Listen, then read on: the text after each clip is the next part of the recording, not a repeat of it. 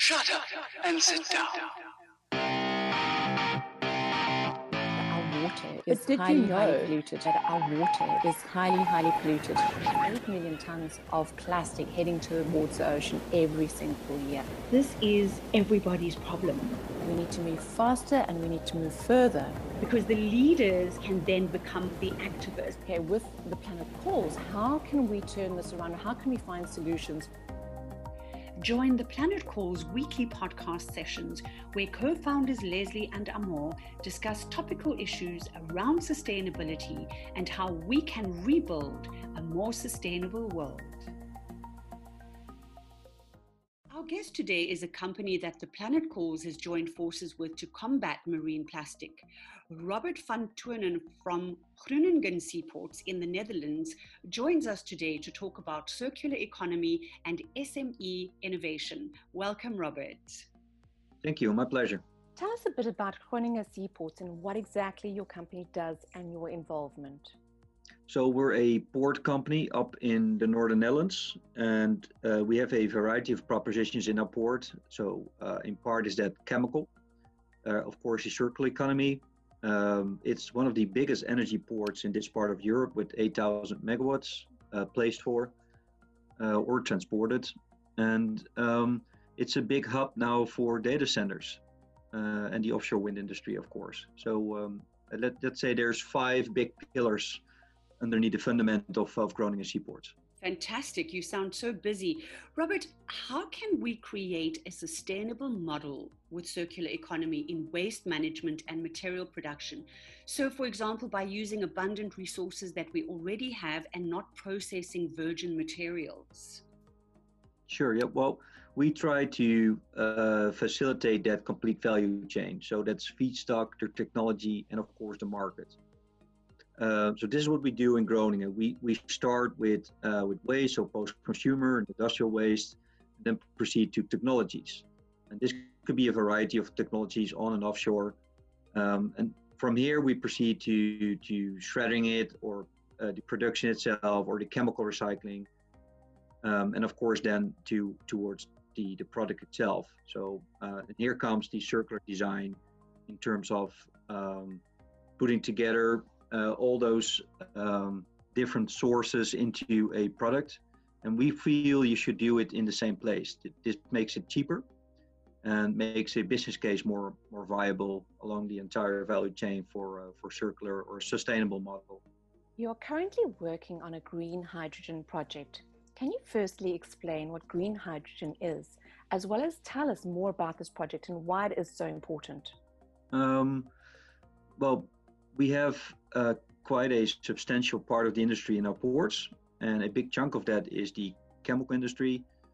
Um, and in, in by means of uh, being more sustainable, uh, they are aiming at using more hydrogen, which makes sense. They've been using um, uh, lots of gas, and we're step- stepping away from the uh, fossil fuel uh, gas, which is still one of the cleanest, though. But uh, the, the, main focal point now is, is green hydrogen. So hydrogen produced from renewable sources. And most likely that'll be uh, uh, hydrogen produced from local wind turbines or big offshore wind turbines, so uh, on, on the sea.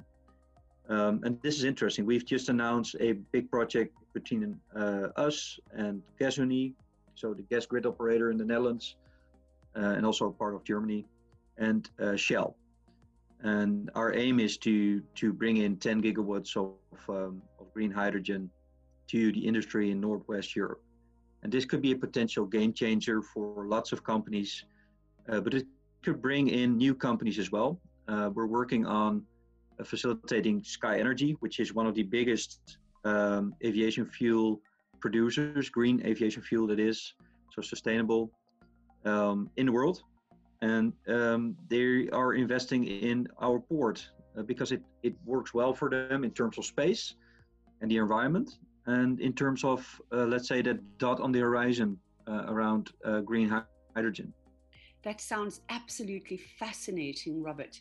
Now, a month ago, we were living in a very different world.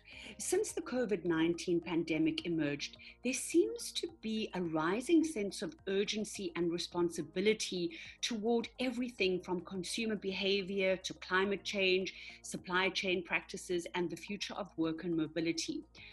Do you feel that COVID 19 is sustainability's big break? So, in a way, it is. Um, I think already the the industry um, and uh, small medium enterprises they've put a lot of effort in sustainability.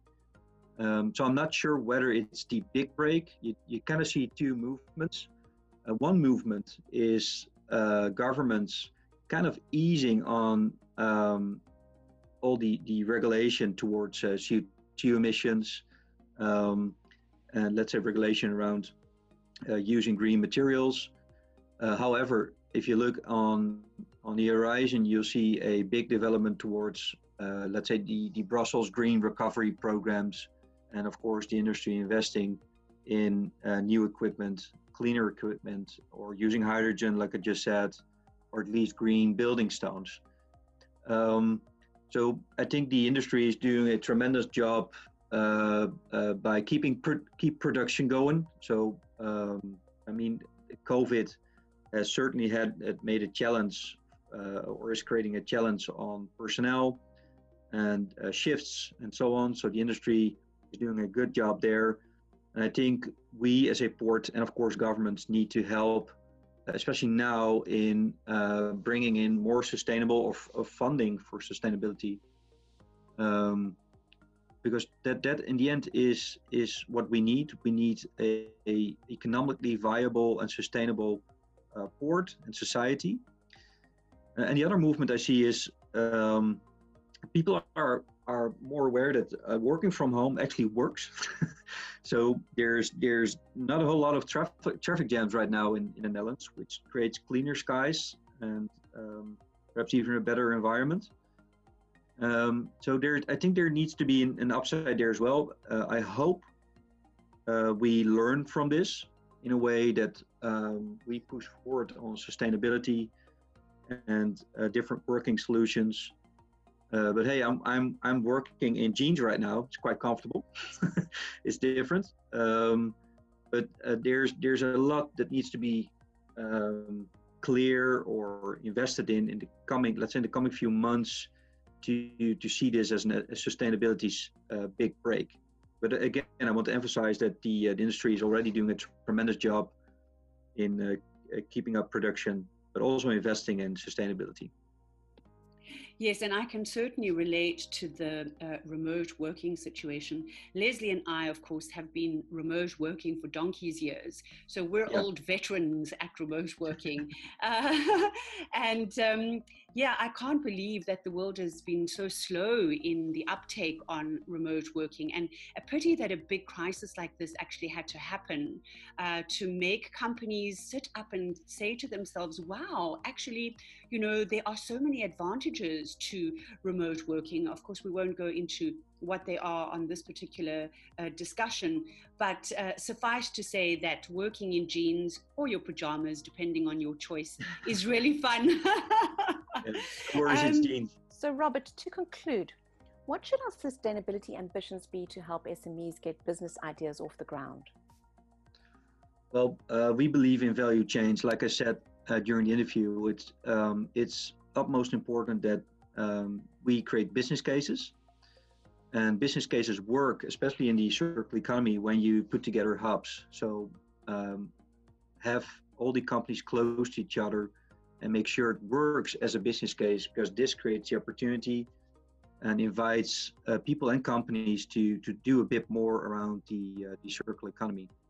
So um, we're happy to be joined with uh, the Planet Calls.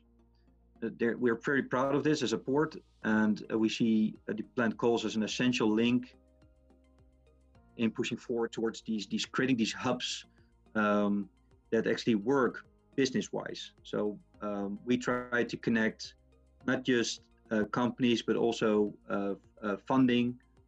Uh, we create hubs where startups can flourish and have the lowest cost possible to to vent their ideas and bring them to the market. This this works for us to to bring SME business ideas off uh, off the ground. Robert, I must say that working with Groninger, I have picked up on the fact that you have very little bureaucracy in the sense that when a startup or a, an innovation comes onto your books, you are able to act quite quickly in getting them on board into your innovation hub and at Groninger Ports. And this is just refreshing because I find a lot of organizations who are, who are trying to do something similar to you, they they fall short when um, they have to, you know, tick off various things and it has to be approved by various people. Why is it working so well at Groninger that you are able to uh, in, approve um, various startups joining on board and various innovations coming into the port? Um, it, it's kind of a story in layers there. The um, I think we've uh, we have a pretty uh, well-known goal on the horizon. We, we call it our green dot on the horizon, which is the green port vision. And uh, a lot of things distillate from from that vision. And one of the things is, of course, the uh, facilitating the, the, the startups and uh, bringing forward a business case for the circular economy and so on. Um, but I think one of the most important things is that we believe in um, doing things smart. So I think we're uh, we, we think big, but we're still a, smaller port company. We're the fifth port company in the Netherlands, and a bit further away from the bigger city areas like like Amsterdam. So we need to be a bit more creative. Um, and the other thing is that we work in partnerships. We strongly believe we're not, we can't do things alone.